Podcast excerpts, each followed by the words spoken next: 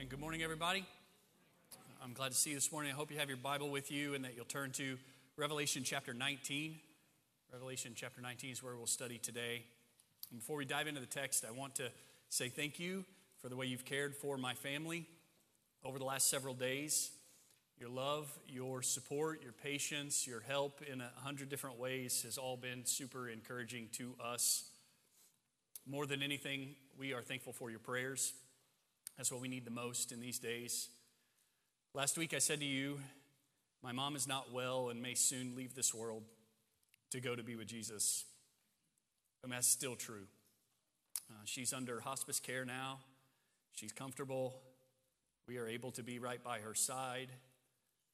It's just a matter of time until she sees the Lord face to face.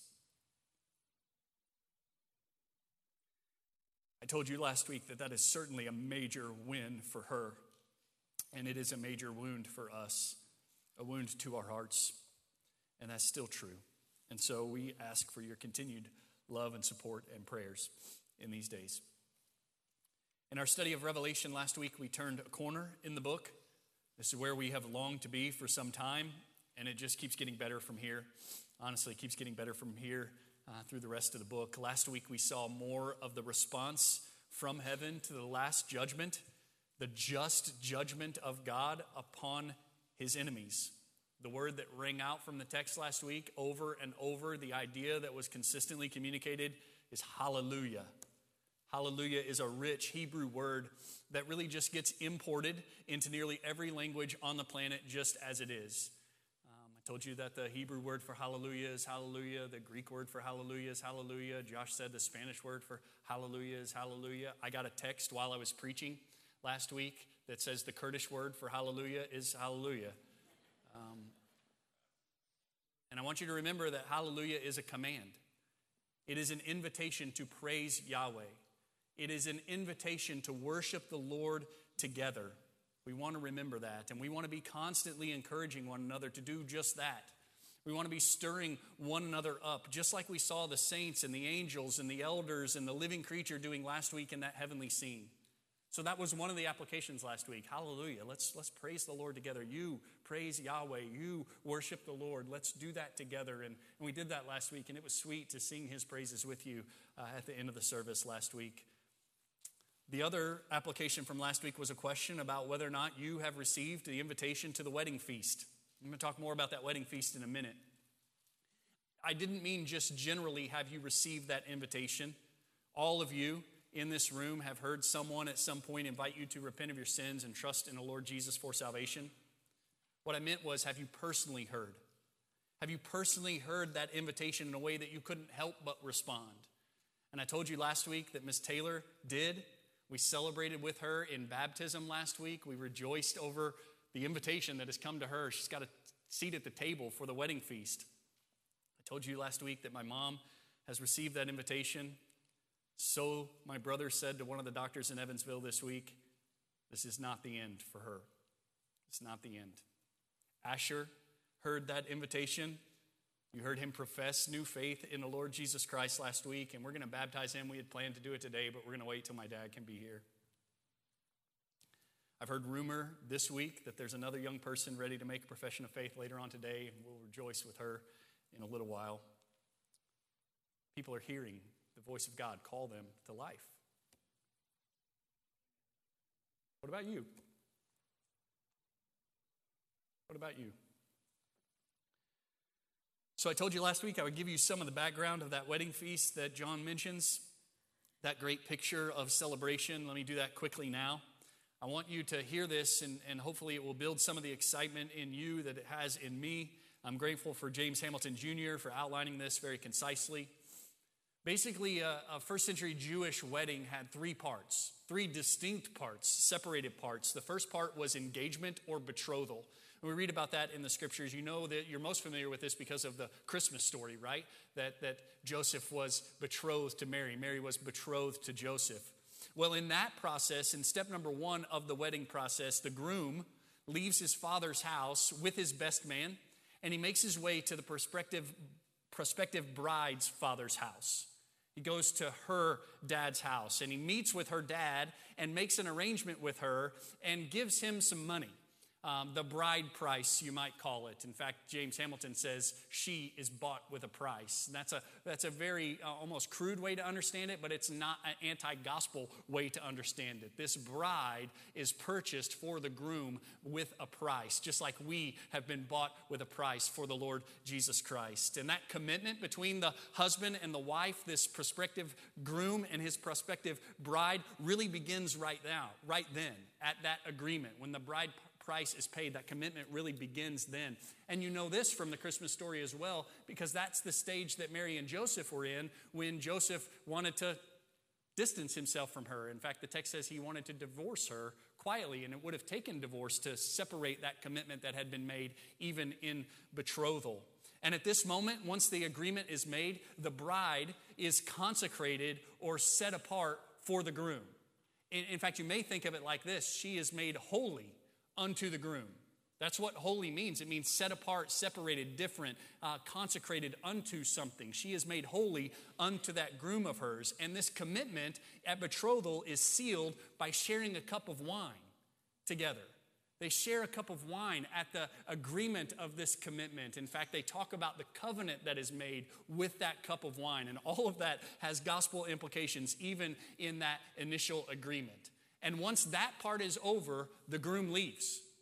The groom goes back to his father's house, and that begins the second part of the process, the part of preparation. And sometimes this lasts about 12 months. Most of the time, it would be around 12 months, maybe a little more, maybe a little bit less, but it was an extended period of time. And during this time of preparation, the groom is making a room for him and his bride in his father's house. While he is away from her, he is preparing a room for her in his father's house. Does that sound familiar at all? And the bride, in the meantime, is preparing herself for the wedding as well. Like she knows wedding day is coming and she is getting ready for that with her friends and her family. She's getting her uh, uh, attire together. She's maybe bathing in different ways than she normally would. She is anticipating and preparing for her union with the groom. Anticipation is the key theme of this period of preparation. And that anticipation builds until the big day comes. So the second part is preparation. The third part is the wedding itself. At this point, the groom, along with his best man and his friends, they get dressed up in all their best clothes and they make their way back to the bride's house. But what you need to understand is no one knew exactly when that was going to happen. It's not as if when he made the arrangement with her father that he said, Mark it down on May the 10th, I will be back to get her. There was no date on the calendar. It was all just this the bride needed to live in readiness in preparation for the day her groom came back to get her. In fact, this whole thing is unknown. And so the groom would often travel to the bride's house in the middle of the night so as to surprise her. And his arrival would be preceded by a shout.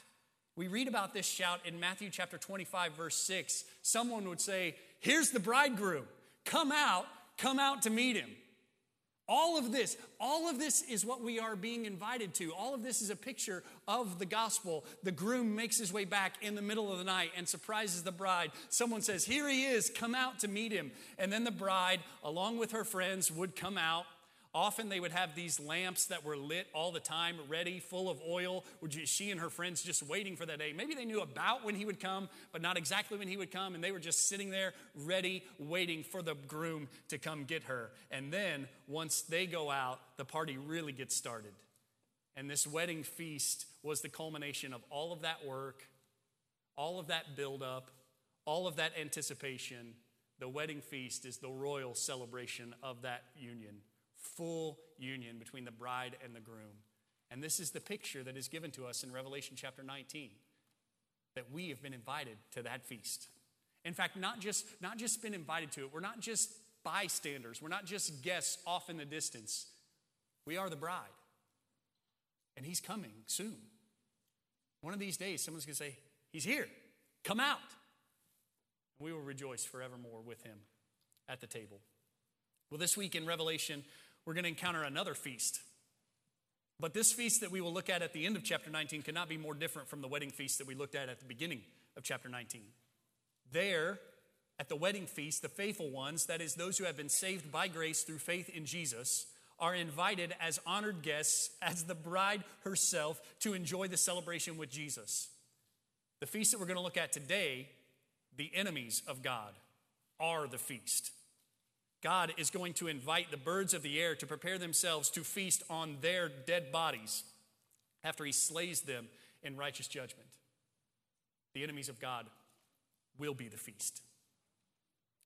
In many ways, Revelation divides the room. One scholar says it's a tale of two cities. Revelation is a tale of two cities it's the city of Babylon, the worldly kingdom, and the city of God, the New Jerusalem. It's a tale of two women, the bride and the harlot. It's a tale of two feasts the wedding feast and the slaughter of the enemies of God. Revelation divides the room, and I wonder which you are in for. Which feast will you be a part of? Which woman are you? Which city do you live in? Let's look at it in Revelation chapter 11. We're going to get through verse 21 today. This is God's word. It says, And I saw heaven opened, and behold, a white horse, and he who sat on it is called faithful and true. And in righteousness he judges and wages war. His eyes are a flame of fire, and on his head are many diadems, and he has a name written on him which no one knows except himself. He is clothed with a robe dipped in blood, and his name is called the Word of God. And the armies which are in heaven, clothed in fine linen, white and clean, were following him on white horses. From his mouth comes a sharp sword, so that with it he may strike down the nations, and he will rule them with a rod of iron. And he treads the winepress of the fierce wrath of God the Almighty. And on his robe and on his thigh he has a name written King of Kings and Lord of Lords. Then I saw an angel standing in the sun, and he cried out with a loud voice, saying to all the birds which fly in mid heaven, Come, assemble for the great supper of God, so that you may eat the flesh of kings, and the flesh of commanders, and the flesh of mighty men, and the flesh of horses, and of those who sit on them, and the flesh of all men, both free men and slaves, and the small and great. And I saw the beast and the kings of the earth and their armies assembled to make war against him who sat on the horse and against his army. And the beast was seized, and with him the false prophet who performed the signs in his presence, by which he deceived those who had received the mark of the beast and those who worshipped his image. These two were thrown alive into the lake of fire which burns with brimstone, and the rest were killed with a sword which came from the mouth of him who sat on the horse, and all the birds were filled with their flesh. Let's pray together. Father in heaven, we ask in the name of Jesus that you use this passage today to make us bold, courageous, confident, and faithful as your people, knowing that the day of victory, your victory that you share with us, the day of victory is coming. Use this text to cause us to look every enemy in the eye, even death itself, and say to it, Your time is limited, the king is coming. Use this text to give us a vision of Jesus that inspires and empowers faithful endurance through difficulty, through suffering, through persecution, even unto certain eternal victory in Christ Jesus. Or use this text to terrify us of our impending eternal judgment. Use it to show us our sin and your holiness. Use it to wake us up to the reality of our lostness apart from you and bring men and women and boys and girls to faith in Jesus Christ. Let them hear your voice inviting them to the marriage feast, not to be dinner for the vultures. We pray that you do it for your sake, for their good, but for your eternal glory. We pray these things in Jesus' name. Amen. So there's a lot of ground we're going to cover today. We're going to break the text into three parts. First, we will see this glorious vision of Jesus a glorious vision of Jesus. Second, we will see this haunting invitation to the birds, a haunting invitation to those birds. And third, we will see the undisputed victory over God's enemies. Undisputed victory over God's enemies. Look at the glorious vision of Jesus in verse 11. I saw heaven opened, and behold, a white horse, and he who sat on it is called faithful and true.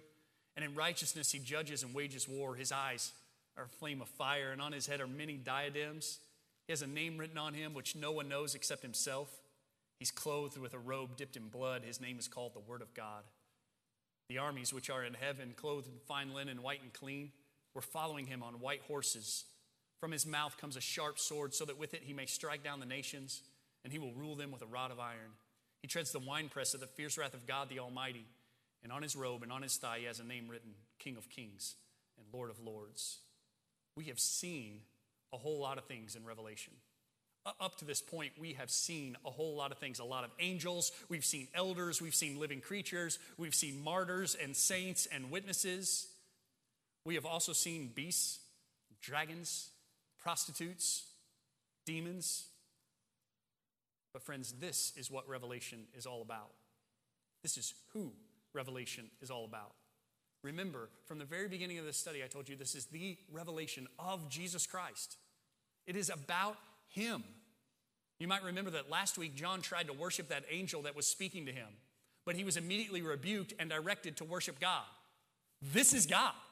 Jesus is God and we worship him. There is no rebuke. You fall on your face before this one and you worship him because he is God. Danny Akin says of this text, there is not a more glorious description of our coming king in the whole Bible than verses 11 to 16. Not a more glorious description of our coming king than this in all of the Bible. And there's a lot to this description. It is worth checking out every single detail. But as we look at the details, I don't want you to get lost in the, and miss the big picture. This is a glorious appearing. This is a victorious appearing of the Lord Jesus Christ. That glory and that victory is seen in the detail of the white horse. He comes riding a white horse. That imagery is intense. He is a mighty warrior. He is a conquering king. Those are the ones who ride white horses. So this is not at all like his first coming. You may remember in his first coming when he went into Jerusalem, he was not riding on a white horse. At the triumphal entry, he didn't ride on a white horse, he rode on a donkey's colt, humbly, mounted on a donkey's colt. In fact, his whole first coming was marked by that kind of humility, that kind of mercy. But, friends, this second coming that we're reading about in Revelation chapter 19 is not like that. It is different. It is a coming in glory and power and majesty and it will be unmistakable. So we say, Hallelujah. Praise the Lord. Hallelujah. Worship this King with me.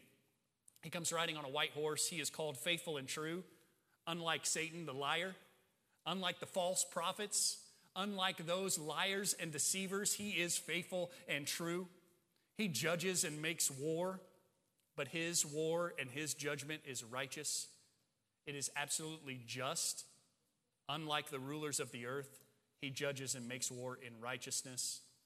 The text says that his eyes are a flame of fire. That is, they are pure, they are penetrating, they are all knowing. He sees it all and he sees it rightly. He's not deceived by what he sees, he sees everything perfectly. He's got a bunch of crowns on his head. I love that part. He's got all the crowns on his head, in fact, it would seem. When Jesus comes, he does not come as the king of this little place for this little time within these little borders someone has drawn. No, he's the king everywhere, all the time. And so he wears all the crowns. All the crowns on one head. If you remember some of those grotesque pictures of the beast and the dragon, they had a bunch of heads and crowns on a bunch of different heads. He has all the crowns on one head. He is the one king over all. He rules and he reigns. Maybe the most interesting thing to me in this description, though, is that this business about a name that no one knows but himself. I was especially struck by that. I didn't know what all we were going to sing today, and I didn't know that we were going to do Revelation song with that thing in the middle about the names of Jesus. And man, that, that stirs us up, right? Like when, when we consider all of these names of Jesus and all the things that he is, it stirs us up. Jesus, your name is power, right? We, we want to rejoice over that. But this text teaches us that there's a name that no one knows but him. There is this name that he has that only he knows. That is super interesting. And I think there are at least a couple of things going on with that. First, To know someone's name and to call them by their name in ancient times was to exercise power over them. It was a way to exercise power over them. And, and you may initially say, That's weird. I don't understand that. I cannot relate to that at all. But you can relate to it. You can absolutely relate to it, especially as children when your parent called you by your name, like especially your full name. Like if I heard my mom say, Christopher Thomas Winkleman, she was exercising power over me, right? There was authority over me in that, and I knew it was big trouble. Jesus has a name that no one knows but him. There is no one who can take his name and try to exercise power and authority over him. I think that's part of what's going on there. The second part, I think, is even more interesting because we know a lot about Jesus. We have seen a lot about you. He has chosen to reveal a whole lot of himself to us. In fact, he has chosen to reveal all that we need for life and salvation and godliness. He has revealed everything we need, but he has not revealed all that there is. There is a name that only he knows. This book is the revelation of Jesus. It is the unveiling, it is the revealing of Jesus. And yet, this teaches us that there's a part that we are not privy to. Darrell Johnson says, even as full as revelation is, there is still more to be revealed. There is more to discover about him. And that should excite us about heaven. Don't you love learning more about Jesus now? Like, like as we walk with Jesus, don't you love learning more about him here and now, seeing him more clearly as we study his word, as we walk with him, as we fellowship as his people? Don't you love learning more about him? Yeah, that's going to be our experience forever and ever. We're going to be knowing him more and more and more forever and ever and ever. There is a revelation. We have a sufficient revelation of the Lord Jesus Christ here and now, but there is a name that only he knows. We have seen enough, but we have not seen it all. Praise the Lord. Hallelujah. We will spend all of eternity getting to know him more and more. The second most interesting thing to me in this description of Jesus is the blood on his robe. Notice he's got this white robe, which is, which is pretty interesting. I, I heard a, a preacher one time say if, if you are, are going to fight someone, like if you were a schoolyard boxer, fighter, and you had scheduled a fight with some bully in the hallway or in the alleyway, and he shows up wearing all white, you're in trouble. He's confident that he will win if he shows up wearing all white. But this white robe that Jesus wears, it says, is dipped in blood. And one way to think about this is that it is his own blood. The blood on Jesus' robe is his own blood from the cross. And I think there's validity to that because that is the place where this battle has ultimately been won. Like the enemy has ultimately been defeated on the cross, right? Jesus won by dying and rising again. He has conquered because he is the lamb who stands as if slain. Remember that? He is conquered by his own death and resurrection. The ultimate victory has already been won, and this battle that we're reading about here, Armageddon, is already decided. It is already decided because of his death and resurrection. So maybe we would say the blood that is on his robe is his own blood from the cross by which we have victory, by which the victory is ultimately won. Or maybe this blood on his robe is a reference to the many battles that He has already fought on our behalf, that He is constantly fighting on our behalf. In other words, He shows up, and this is not His first time at war. He shows up as an experienced soldier, an experienced warrior, fighting on our behalf regularly. In fact, Jeremiah calls him the dread warrior when Jesus shows up, he's no rookie. He has fought and won over and over and over on our behalf. He's an experienced warrior. He is the dread warrior. His robe is dipped in blood. I also like that the text says he's got a sharp sword that comes out of his mouth to slay the nations. That teaches us that his word is powerful. Again, none of this is literal picture, right? None of this is like Jesus has a, a big sword coming out of his mouth. This is, a, this is apocalyptic literature that teaches us that it is his word that is powerful. It is his word that is effective. It is his word by which he slays the nations. His word is powerful. When he speaks, there is power, and we've seen this all throughout the scriptures, right? How did this come to be? All of this? Spoke, and it was. He spoke. He didn't mix stuff together, he didn't make some magical potion, he didn't light it on fire. He spoke, and it was. There is power in his word. We see this all throughout Jesus' ministry on the earth. He heals by his word, he casts out demons by his word, he calms the sea by his word. Do you remember that scene?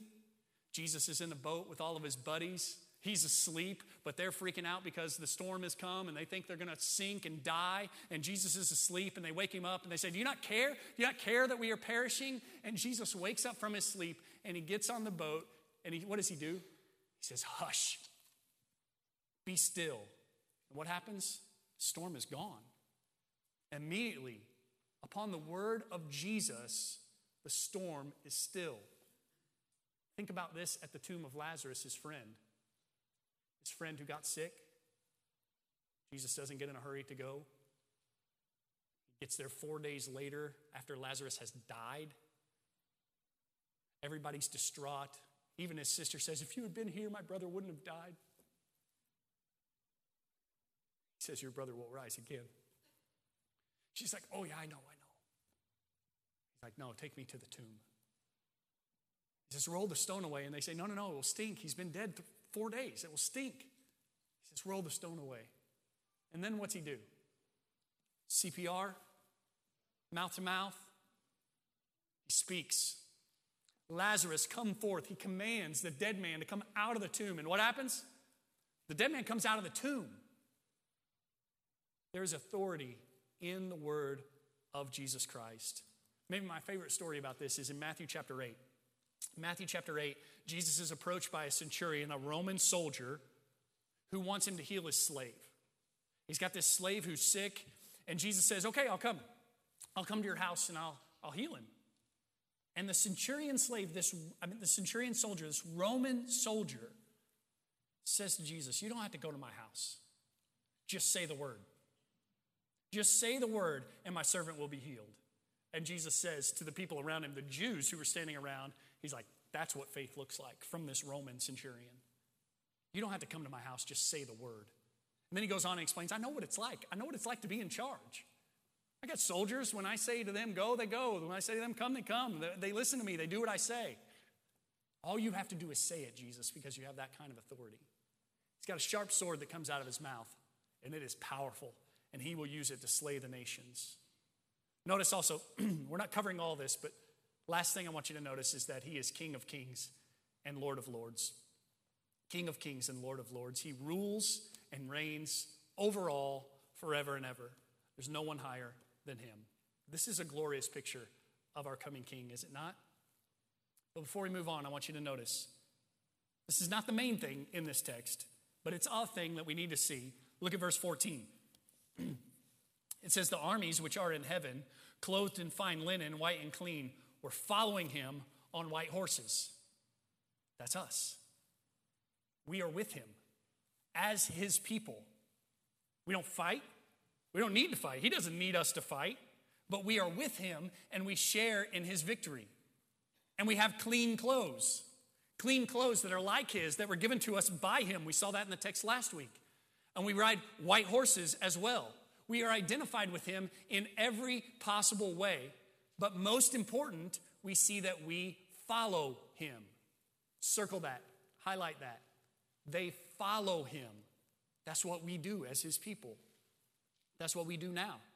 We follow him. That's what we will do then. We will follow him. That's what we will do forevermore. We will follow him. In fact, that was his call from the very beginning, was it not? Follow me. Doesn't he say that to Peter and John and James and Matthew? All of these guys, does he not say, Follow me? And is that not what he has said to us at conversion? Is that not what he said to Asher just recently? Follow me. And on the one hand, that call to follow him is a call to follow him in suffering, in pain, in persecution. He says, Follow me means take up your cross, deny yourself, follow me. It also means follow me on a white horse. That's part of the part of the deal too. We don't just follow him in suffering and pain, we follow him in glory. We share in his suffering and we share in his glory by his grace. Take up your cross, ride on the white horse. We sing sometimes at the end of a song that is great. Bear your cross as you wait for the crown. Follow me, Jesus says. There's this glorious picture and there's this haunting invitation. Look at verse 17. It says, Then I saw an angel standing in the sun, and he cried out with a loud voice, saying to all the birds which fly in mid heaven, Come, assemble for the great supper of God, so that you may eat the flesh of kings, and the flesh of commanders, and the flesh of mighty men, and the flesh of horses, and those who sit on them, and the flesh of all men, both free and slave, small and great. This is the best trash talking scene in all of history. The angel tells the birds, ravens, vultures, buzzards, get ready because you are going to feast tonight. Notice in the text that this feast is called the Great Supper of God, and it is starkly contrasted with the marriage supper of the Lamb. The marriage supper of the Lamb is for his people. This feast for the birds is for his enemies. We, as his friends, as his people, will sit at the table. They, as his enemies, will be on the table. Not, not the same table, but they will be the menu for the birds. Notice also in this text the lack of discrimination amongst the enemies of God. He tells the birds, You will feast on the flesh of kings, commanders, mighty men, and also slaves, and free men, small men, great men. In fact, the text says, All men who have rejected Jesus and embraced Babylon. There's no distinction. It's the same way amongst the friends of God. There's no distinction amongst those at the table, at the wedding feast. The small and the great are there, slaves and free are there, rich men and poor men are there, men and women are there, white folks and black folks are there. There's no discrimination amongst those who are at the table of salvation, and there is no discrimination amongst those who are at the feast for the birds, the small and the great. Being small won't save you, being small won't damn you, and being great won't either. James Hamilton Jr. says the point of chapter 19, verse 18 is that neither status, influence, nor insignificance will exempt anyone from God's justice. The gospel is a leveler of persons because neither wealth nor status brings anyone closer to God than another.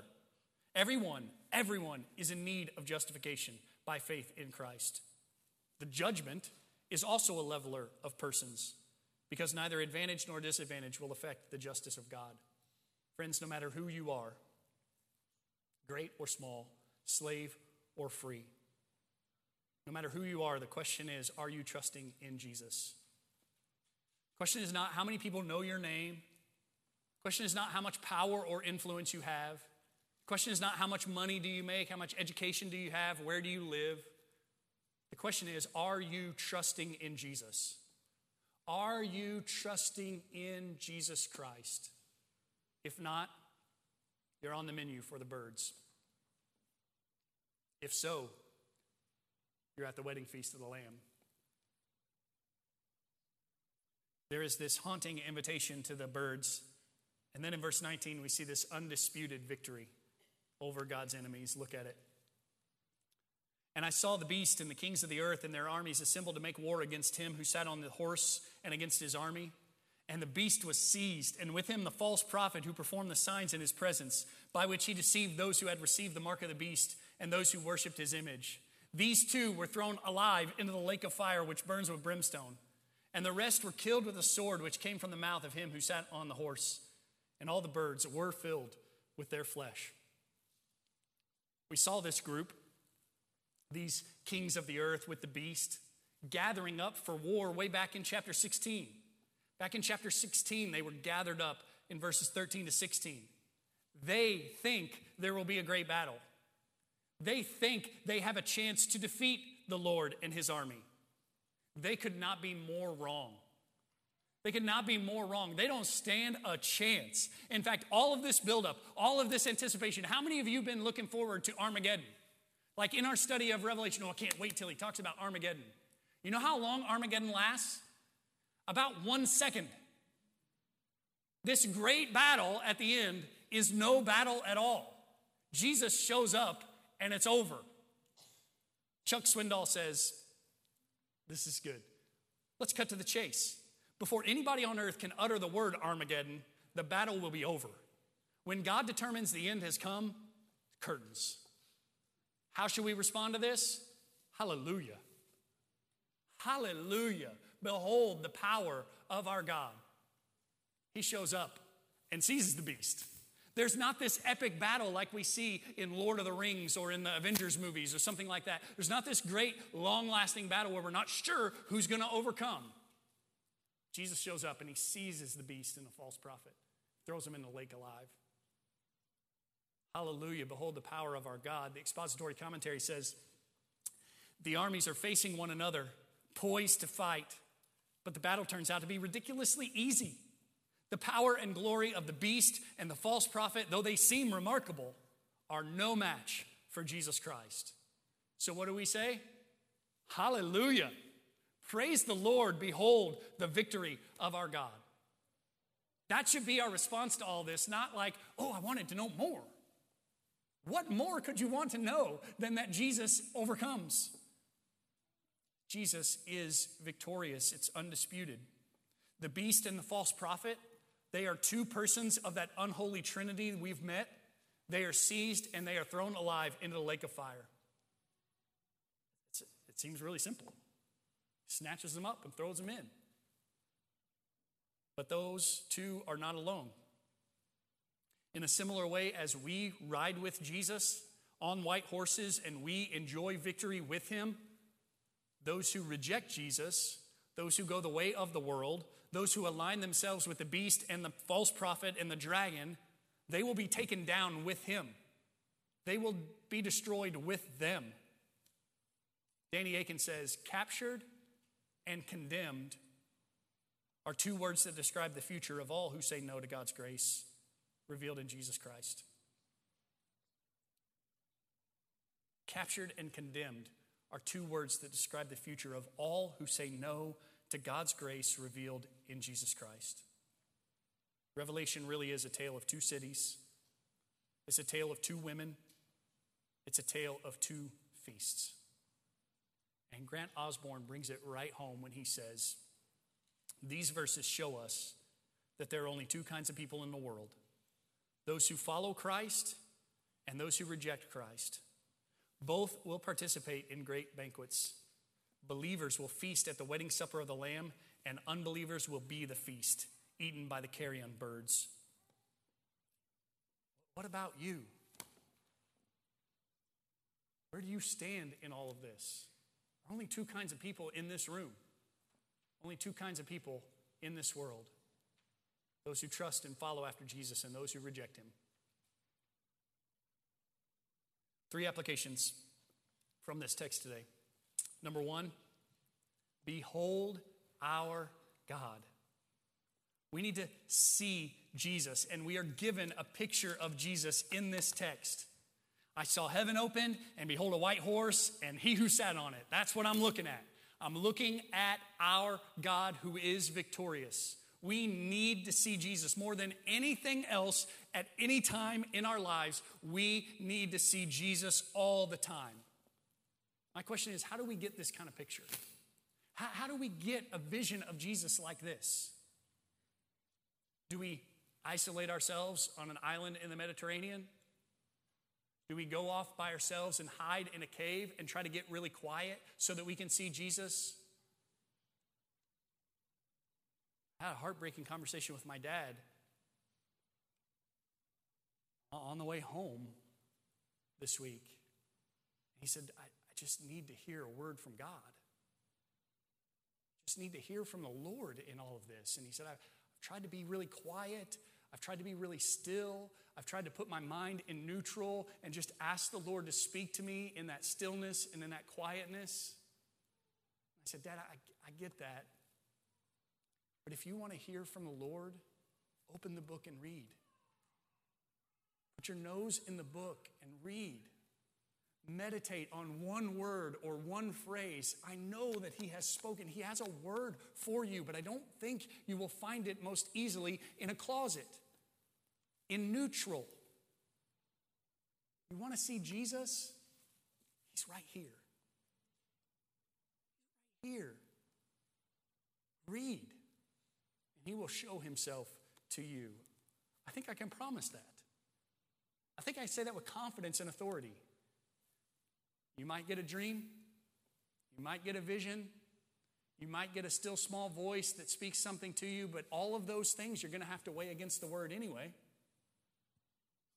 How about pour into the word and let the word pour into you? And if God gives you some other thing, it will align perfectly with this, and you'll be confident in it because you're rooted, grounded in the word of God. We need to have our eyes fixed on Jesus. And the best way to fix our eyes on Jesus is to be in the book. Behold our God on a white horse.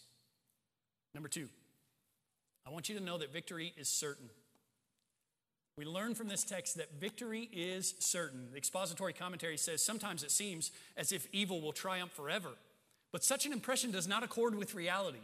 Jesus is coming again, and the rulers and people opposed to him will be destroyed. Evil is no illusion, but goodness is always stronger and has an enduring permanence that evil cannot match. Victory is certain for the people of God. So therefore, be patient. I'll be patient because his timing is perfect. The victory might not come when you want it, when you expect it, but victory will come. The day of victory is certain and it is coming. Be patient, be faithful and obedient as you wait. As you wait for that day of ultimate victory, don't wander from the Lord. Don't say, Oh, I'll just live however I want until I hear, Who's coming? The bridegroom's coming. Better get ready. It'll be too late to get ready then. As you wait in anticipation, live in obedience to Him. Be prepared for His coming. Keep your lamp oiled, the wick trimmed just right so that you are ready when He comes. Be faithful and obedient. The day of victory is coming, so don't quit, don't give up. When it feels like you're losing every day, don't quit, don't give up, persevere. Even when it seems the whole world, all of its armies, the devil himself, all of his minions, even when it seems like they're all arrayed against you.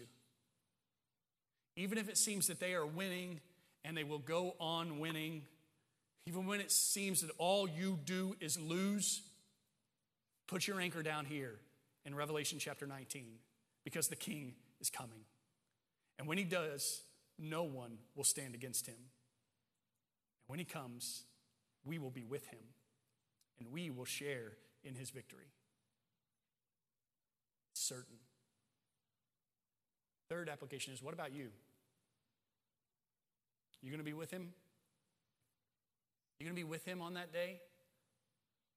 You have a seat at the table? Or are you against him? You have a seat at the wedding feast, or will you be picked apart by the vultures? Small or great, slave or free, all that matters is trusting in Christ. And it matters forever and ever. God is holy, must punish sin. Man is sinful and deserves his wrath. And Christ came to save sinners. By his death in our place and his resurrection, we can be saved.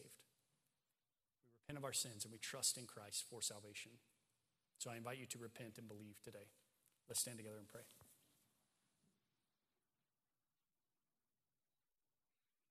God, we ask that you'll use this word for the good of your people, to give us confidence, courage, boldness in the face of every enemy, that we would know that the King is coming and victory is certain. Pray that you will inspire and empower faithful endurance in us through this vision of Jesus. Pray for those who are on the outside today. Use this text to terrify them of impending judgment. Use this text to wake them up to their lostness. Pray that you turn their eyes to Jesus, that they would understand your holiness, their sinfulness, Christ's sacrifice on their behalf, and that you would give them faith to trust in Christ and repentance to turn from sin. You would save them for their good, for your glory, forever and ever. Pray these things in Jesus' name.